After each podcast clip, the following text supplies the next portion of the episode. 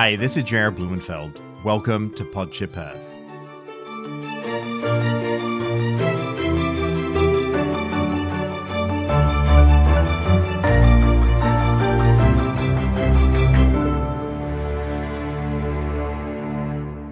This week, Cousin David and I went to a dog and pony show put on by the Pruitt Environmental Protection Agency to take comments on his goal of eliminating the Clean Power Plan that would have reduced greenhouse gas emissions from coal fired power plants.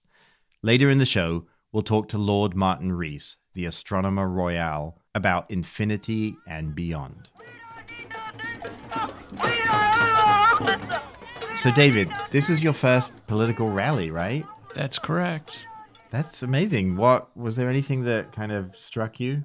I mean, the whole thing was pretty interesting. I like seeing that everybody was so organized and they had things to say that they wanted to share. And there were kids lined up from school that must have like bust them in and they all were there. And then there was It was quite a production. Yeah, and then there was a bunch of professional politicians or lobbyists that were also there. It was just interesting mixture of folks. Was there anything that confused you or bewildered you? I mean, I just didn't understand the whole thing about the record and why people like had to get on the record. Like, where is where does the record go? Well, actually, this was not really democracy in action. It was more like a show trial.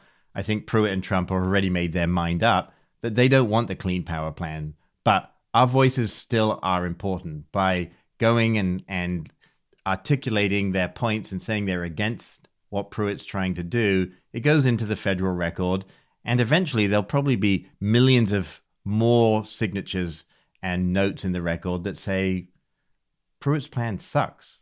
And so that's basically what this was all about. Interesting. Yeah. So, Thank you. Yeah. So let's take a listen to what some of the public had to say. And I oppose repeal of clean air regulations. Good morning. My name is Karina Barnett Laura, and I live here in San Francisco, speaking today in my capacity as a human in support of the Clean Power Plan. We then heard from California's top air regulator. Good morning. My name is Mary Nichols. I'm the chair of the California Air Resources Board, a position to which I have been appointed three times by Governor Jerry Brown and once by Governor Arnold Schwarzenegger. The mission of the United States Environmental Protection Agency is to protect human health and the environment. The proposal to repeal the Clean Power Plan does neither. And just to add a touch of ritziness, Tom Steyer, the billionaire eco philanthropist and lead mover and shaker behind the efforts to impeach Trump, showed up for a cameo. Good morning. My name is Tom Steyer. And it's hard to recall now, but it is important to remember that the Environmental Protection Agency was set up to protect our environment. And central to its mission today is promoting clean power and clean air. After giving testimony, Tom Steyer went and spoke on the steps of San Francisco's City Hall. Standing next to him was a lady dressed up in a polar bear outfit, holding a sign saying, Pruitt, keep your hands off the clean power plan. But she did overheat and she fell down on the steps right next to Tom. It was terrifying. Right? Yeah. I mean, she just like keeled over. yeah, it was pr- it was sad. And the fact that the polar bear overheated and fainted was bad. He didn't seem to react at all, which is also a little odd. Yeah, they just kept on going. Yeah. Um, at that moment, I got an email from a friend saying that a Kentucky coal advocate was in town for the same EPA hearings and would like to talk with Podship Earth. I was intrigued. Tyler White was named as president of Kentucky Coals Association in 2016. He served in the U.S. Marine Corps and was selected to help develop a psychological operations capability for the Marines. Tyler's nearing completion of his master's degree from the Harvard Extension School. So, Tyler, you came to San Francisco today for this EPA hearing. Absolutely. Where are you from? Tell us about yourself. From Lexington, Kentucky. I'm the president of the Kentucky Coal Association. So we represent the coal producers uh, in Kentucky, as well as about 120 different companies that are involved with the coal industry. and how big an industry is coal in Kentucky? It fluctuates, and of course, it's Yeah. gone down a lot over the past uh, few years as we've seen our industry, especially from a producer standpoint, just completely devastated. Mm. I think a lot of people look at this industry in kind of an archaic way, where they envision, you know, a guy down in a coal mine with a shovel and a pickaxe, and uh, you know, that was kind of how it was during the Industrial Revolution. Now, when you go down underground, there's a guy with a remote control box and he is driving a piece of heavy machinery from a remote control uh, called a continuous miner. We definitely don't need the same amount of people that we once had, uh, but we still need people willing to, to go do that job that has been entrenched uh, in communities, especially in Appalachia, mm. for generations, 100, 100 plus years. One of the hardest working workforces uh, that I've seen uh, in America. Why are you here today? Why are you in San Francisco, and Thailand? So one thing that I really thought was important that uh, we do have different ideas in the mix. I think that's important. I think that's one of the cool things about the, the fabric of our democracy in America. Uh, so I thought, you know, what a great opportunity it is to come here and and just inject maybe a different thought process in terms of how we view energy and especially production of that energy. So, what will you be telling the panel, the EPA folks today? My biggest thing is that uh, number one, I don't think that the EPA should be in the business of picking power sources. And that's essentially what the Clean Power Plan did. Um, the second is that I believe that energy provides opportunity, and especially low cost energy. See, in Kentucky, uh, where we have fallen on hard economic times, and we are one of the poorest states in the nation, one of the things that gives people opportunity is jobs. Well, you know how we create jobs in Kentucky is low affordable energy prices that allow manufacturing sectors to come in and create opportunity through jobs. But it starts with that low energy price. And in Kentucky, 83% of our energy is produced by coal. So we look at that resource as, as something that shouldn't be faded out, especially before its time. So when you go to these communities that have been devastated and talk to them about their future, how do you get, what is the hope here? Yeah, yeah. So this is a really good. This is a really good question, and I'm I, I like it because I like being future. I'm a younger guy, right? So a younger guy in the coal industry. Um, so especially in Appalachia, um, are these coal are, are, thousands of jobs going to come back to the coal industry in Appalachia? No, they're not. Do we need to put our miners back to work? Absolutely, we need to because you have this displaced workforce that I said is one of the hardest working workforces in America. So, how do we do that? I'm a big believer, especially when we talk about Appalachian diversifying our economy. Uh, because if you put everything into one thing, you see what happens if it goes away. It becomes uh, an extremely depressed state, and that's something that we don't we don't want to see again. It feels like just from a national environmental perspective i'm, yeah, I'm an environmentalist yeah, so, yeah, so but it really feels like these are communities that have been left behind. There's no transition plan to get them renewable energy and they just feel forgotten. Like where the fuck are the people who are meant to be looking after us how can we turn that around to be a positive force i think a lot of people felt left behind i think a lot of people saw a lot of government policies come in especially in these rural communities and uh, and put a lot of people out of work. Natural gas was a contributor, it's a market force. But there are also a lot of non market forces out there at play. Forces like policies like the Clean Power Plan. That's not through Congress, not through their elected representatives, but through the administrative state. It wasn't like the government came in and said, yeah, but here's these other opportunities, right? And I think you saw a lot of that uh, manifest in, in the 2016 election, especially when you look at those different uh, pockets. Yeah, because if people don't have jobs, they're going to be frustrated. If they're going to be frustrated, they're going to take that out at the ballot box. Not only the ballot box, you know, you look at the opioid epidemic, look at the belt that it's hitting in, in our mm-hmm. rural communities, mm-hmm. you know, and you talk about loss of jobs and then opioids, and it's just like this cocktail that you don't like, and it's and it's very it's very sad. And yeah, I do. There needs to be more of a dialogue. See. It, it, it's kind of frustrating, especially kind of as a young person that's you know in the fossil fuels industry. Is man, I get a lot of hate mail, mm-hmm. right? And everything's so polarized, mm-hmm. right?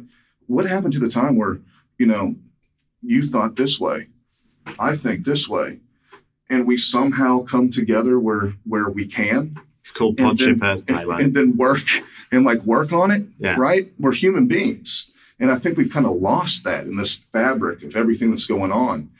Uh, so one thing I really, you know, I, I really take pride in in this position is coming out here to places that are different, that aren't the same, talking with people that are don't have the same ideas as me. I've always said this, you know, we're all human beings and we're all in the struggle of life together, mm-hmm. right? uh, and it's time that everybody starts working a little bit better together. When you talk to coal miners, they're like, people don't think we care about the the quality of water that like is in our own communities or or the air that our children breathe. No, we do care about it. I think we're in a really dangerous time because we don't look at the human side of the person on the other side of the table. We just say, "Oh, they have different views than us. I'm going to ignore them." Tell us a little bit about the people that you represent, their daily lives, and what their aspirations and dreams are. These guys take great pride in their job, not just because they're providing for their families. I did my time in the Marine Corps, and I'm telling you that I I, it, I don't know how these guys do it. But these guys, you know, when they're sitting around the table and they're talking about energy, uh, there's a great pride that that when you do turn on your light switch or you plug in your iPhone or your Tesla, uh, that that they're providing that energy source for millions of Americans and billions of people around the world. Do you feel like you have a friend in the White House? Does it feel like a big difference? It's absolutely a big difference. Uh, it, it's a it's a big difference, and especially especially with the cabinet, we actually feel like like we're being listened to. We're we're not offering, you know, do this, do this, get them, get them here. And I think that we're very thought out when we communicate that to Administrator Pruitt and to the administration. And I think that that's uh, that's very welcoming to our industry to have that type of communication. And what did it feel like before? Like from what I have, uh, from what I've seen, is that communication didn't exist. Mm.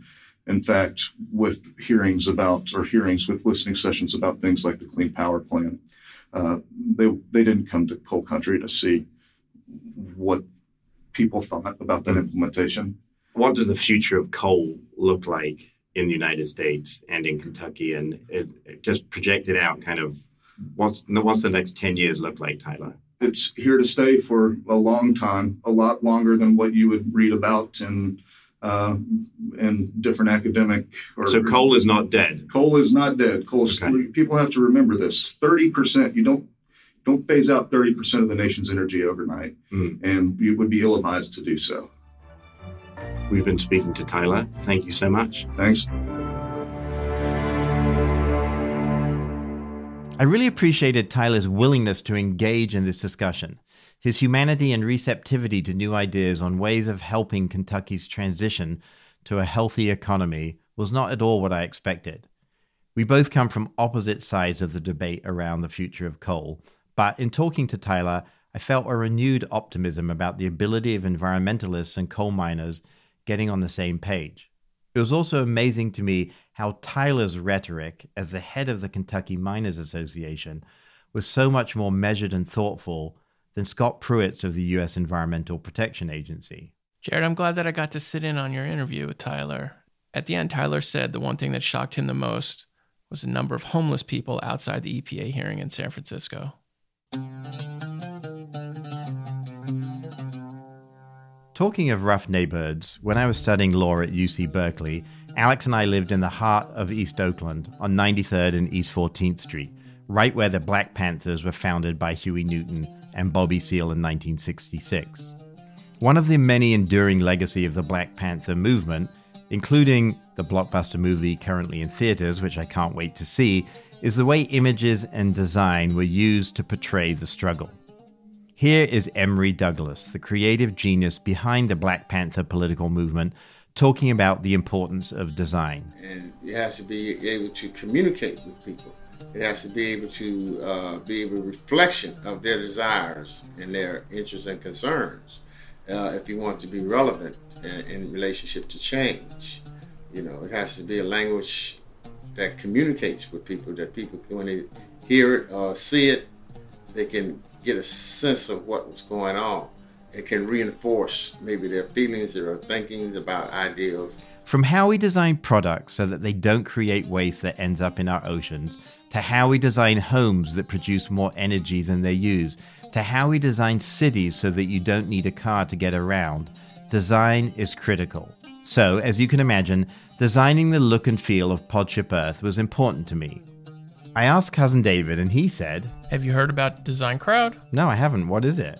It's a website that helps you crowdsource custom logos and web design from designers around the world. Cool. I like the look and feel of the website, designcrowd.com slash podship. It was very intuitive, and after I entered all the parameters about what I wanted the Podship Earth logo to look like hand drawn, friendly, not corporate I then went to bed. By the time I woke up in the morning, there were 30 designs in my inbox. Eventually, I had 121 designs from 37 different designers. One designer seemed to get what I wanted more than most. It was Kent from Art Tank. Hey, this is Kent, also known as Art Tank from Design Crowd. Jared, I really had fun working on Podship Earth because it's different, and just like the podcast itself, I got to think outside the box. I love designing as it allows me to meet other people and collaborate on ideas that exercise our creativity. Some projects also require traditional illustration, which I love doing since I was a kid. Please go to designcrowd.com slash podship if you want me or other designers to work on your project. This is Kent, signing off from Canada. Thanks, Kent. If you want someone to help turn your vision into reality, or even if you don't have a clear idea of what direction you want to take with your design, designcrowd.com slash podship can help. So if people want to get a good design and help Podship Earth, what do they do? As you know, David, I love bargains. So I have a $100 offer for Podship listeners. Go to designcrowd.com slash podship and save up to $100 when you start your next project. That's designcrowd.com slash podship. Or simply enter the discount code podship when posting a project on Design Crowd. I'm grateful I found the site. It saved me time and money, and it was a rewarding creative experience. Remember, never underestimate the power of design. Lord Martin Rees has been the Astronomer Royal since 1995. He was the Master of Trinity College, Cambridge, and held the presidency of the Royal Society. Lord Rees is the author of more than 500 research papers, and he's part of the $100 million effort called Breakthrough Initiative, which has reinvigorated the search for extraterrestrial life. Lord Rees is widely published and plays a critical role in captivating an ever larger audience interested in the universe and our place in it. Talking to one of the smartest people on the planet, I was nervous that I had transposed cosmetology for cosmology and astrology for astronomy, but somehow I managed to keep them straight. I recorded this interview with Martin Rees in his home in Cambridge, England. Welcome, Martin. Well, it's great to be talking with you, Jared. Thank you. My daughter Anya is 16 and she takes right now is taking an astronomy class Mm-hmm. and she went to Yosemite and it wasn't a very large um, mirrored telescope but she was able to see the rings around Saturn Mm-hmm. and just this spark in her eye literally she just got back last weekend and was like dad this is the most amazing thing ever just to realize that there is this incredible universe out there and we're such a small speck within it Well, that, that's right. One of the most exciting discoveries in the last year or so was a very faint star which has seven planets orbiting around it. It's a miniature solar system where the year on each of those planets would be only two days for the innermost ones, two weeks for the outermost of the seven planets. And that was discovered using a 22 inch diameter telescope. So back in the when when you started in the sixties and seventies, there was uh, astronomers, and then there was science fiction, and now they seem to nearly have blended together in the public consciousness. We know that space technology has advanced hugely. Um, but of course, science fiction has been a stimulus, and I would tell my students it's better to read first rate science fiction than second rate science. It's far more stimulating like and that. no more likely to be wrong. My cousin David was just so excited that I was coming to talk to you. I mean, he talks about very little else other than life on other planets, um, the search for intelligent life. Habitable does not mean inhabited, but for most of us, that is the number one question. Well, the one thing we have learnt is that there are in our Milky Way galaxy probably a billion planets which are rather like the young Earth in the sense that they're about the size of the Earth and they're orbiting their parent star at a distance such that water can exist. Water doesn't boil away as it would if they were too close, nor does it stay frozen as they're further away. So they're in the so called habitable zone. And we know that there are probably billions of such planets in our galaxy. But indeed, whether there is life on those, we still don't know. And that's because we don't actually know how life got started here on Earth. Of course, we know that Darwinian selection has led from the simplest protozoa, which existed three or three and a half billion years ago, into the marvelous biosphere we have today and of which we're a part. We understand the process that led to that uh, evolution via natural selection. But the initial transition, the transition from complicated chemicals to the first metabolizing, replicating entity that we call alive, that is still not understood. And fortunately, people are now working on it. But of course, the other thing we can now do is look for evidence for life elsewhere. And that'll really clinch the case if we actually find it. And in our own solar system, of course, for centuries people have speculated about evidence for, for life. If you ask what's the most likely place where there could be life in our solar system, it's probably under the ice of Europa, which is a moon of Jupiter, or Enceladus, which is a moon of Saturn. Um, we don't know, but there could be something swimming under that ice, and in 10 or 20 years we'll know. Now, if we were to find evidence for life on Enceladus or Europa, that would be very important. But because that would immediately tell us that life was not a rare accident, because if life had originated twice within a single planetary system, then it must have originated in a billion other places.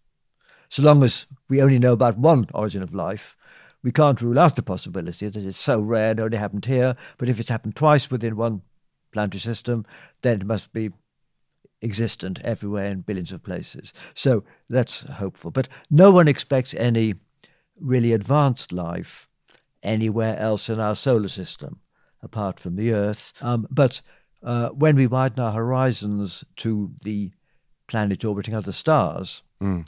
then of course the whole uh, um, possibility opens up hugely.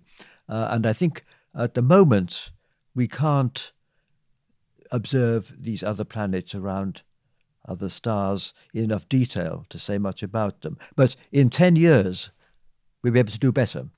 We will have a next generation of huge telescopes on the ground. Where will they be, Martin? Well, the biggest is going to be in Chile. It's called the ELT, which stands for Extremely Large Telescope. and it's got it's going to have a mirror 39 meters in diameter. Incredible. Which is huge, of course. Not one sheet of glass, but a mosaic of about 800 pieces of glass. Martin, what will these new larger telescopes allow us to see? This will have the ability to actually um, image a planet orbiting another star. But the way I like to put it is suppose that some alien astronomers were looking at our solar system. Then they'd see the sun as an ordinary star.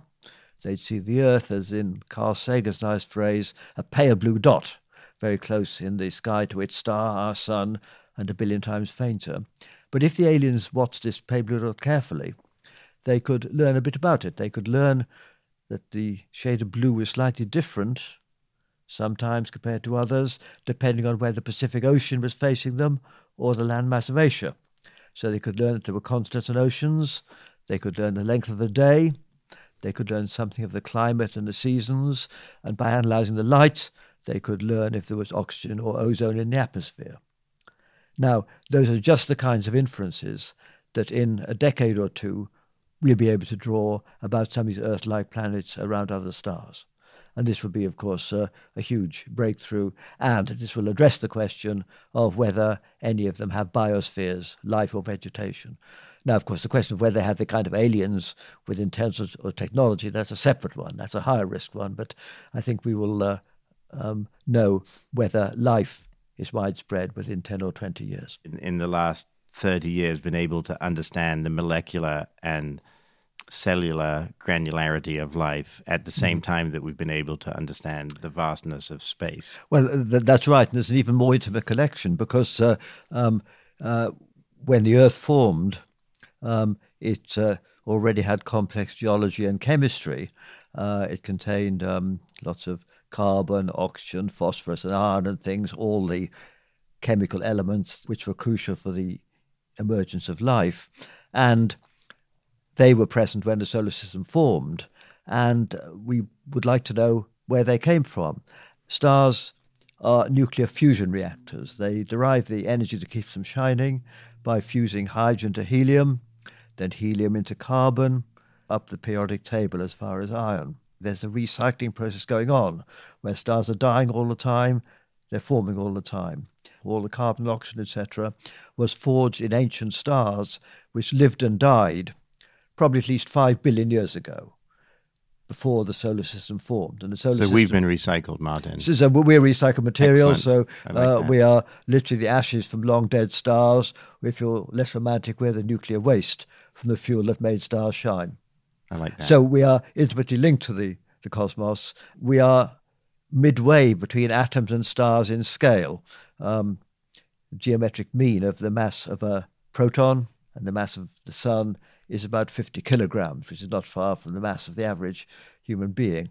So it would take about as many human bodies to make up the sun as there are atoms in each of us. So we are midway uh, between the very small and the very large. As you say, our Big Bang may not have been the only one. Separate universes may have cooled down differently, ending up governed by different levels and defined by different numbers. This opens up a new vision of our universe, which would be just one atom selected from an in- infinite multiverse. Yes, yes. I should say this is still a speculation, but in fact, uh, many theorists um, do uh, suspect that that is the case, and that uh, if we did get evidence that we are in this kind of multiverse, it would be a sort of fourth Copernican revolution. So this means that physical reality is vastly more complex and intricate than uh, what we see. What we are now becoming aware of is that the observable universe may be only a tiny part of physical reality. One of the areas that the laws of Newtonian and, and Einstein's physics may not apply are black holes.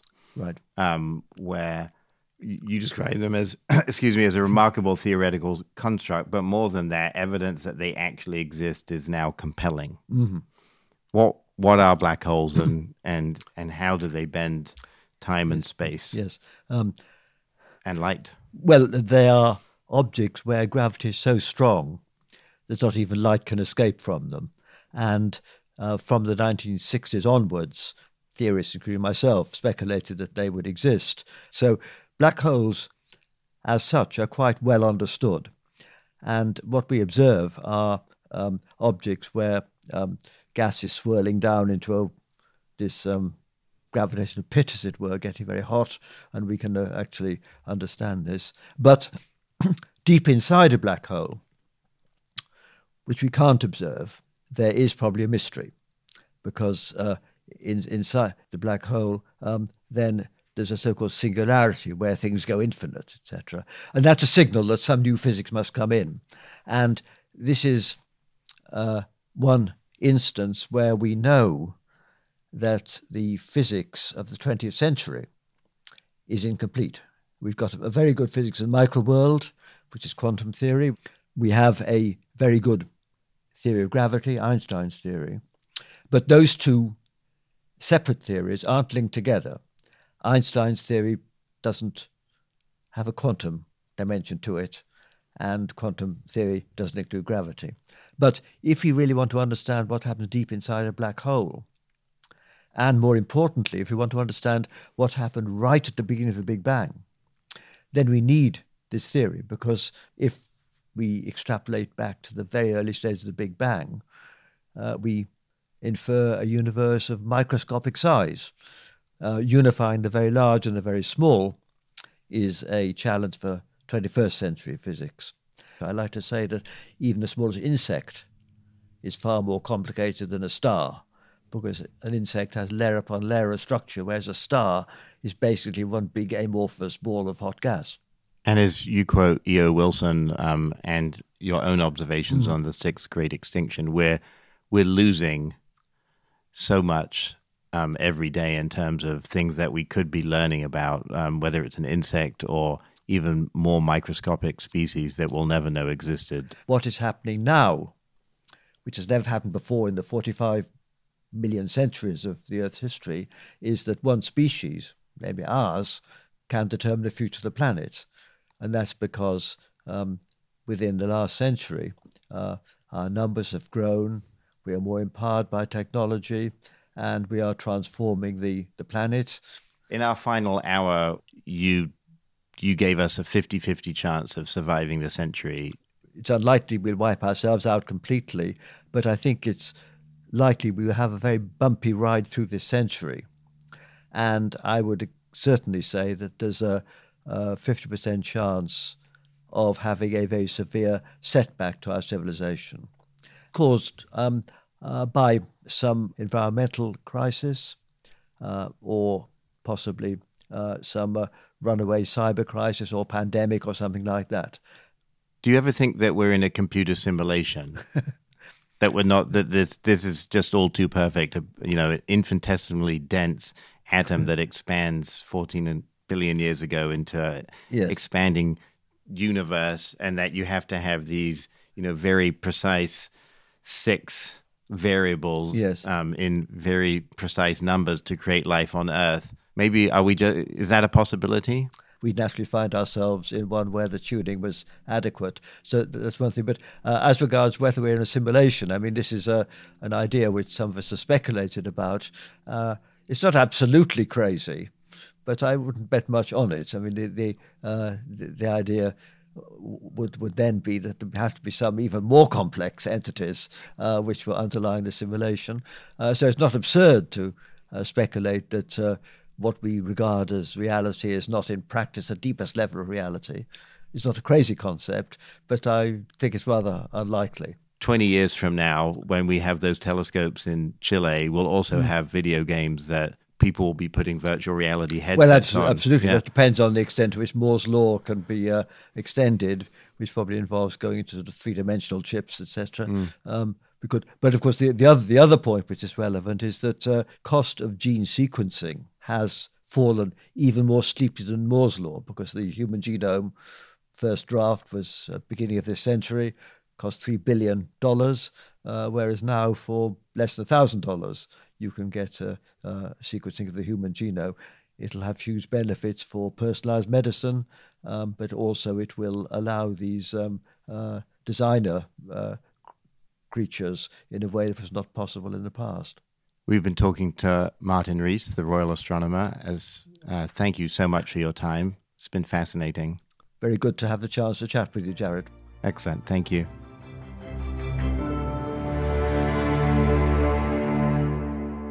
I want to thank Martin for expanding my mind to the point where I feel less significant and yet more unique at the same time. Inspired by Martin Rees, Brenna, who also hiked on the Pacific Crest Trail from Mexico to Canada, and I were talking this week about sleeping under the stars. Yes, I slept in a tent the first five nights and then did not sleep in a tent until the last three days when it rained. Had it spectacular weather and just slept on a ground cloth every single night. And I've never, there was never a time where I was taking it for granted. I mean, like every night it's amazing to look up at the stars, right? It's incredible. I mean, it just, I mean, just visually it's spectacular. I mean, there's so much movement and you feel so connected to it. I mean, there's this incredible connection between you lying looking up or me lying looking up at the stars and those stars that I'd never felt. Yeah.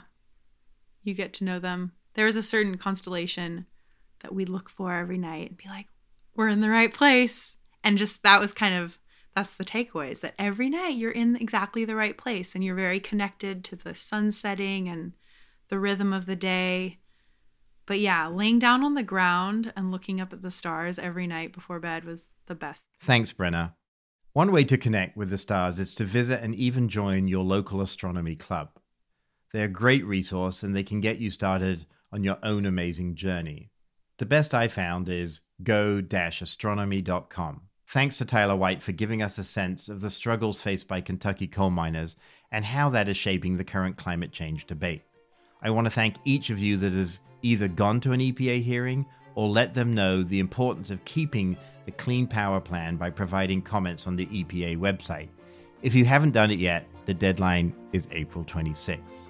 Next week, we'll talk to Dr. Musa Makranga from Cape Town, South Africa, about how his city is about to run out of water and to Lisa Gautier about how the hair from Michael Phelps and thousands of salons helped clean up oil from the BP Deepwater Horizon spill.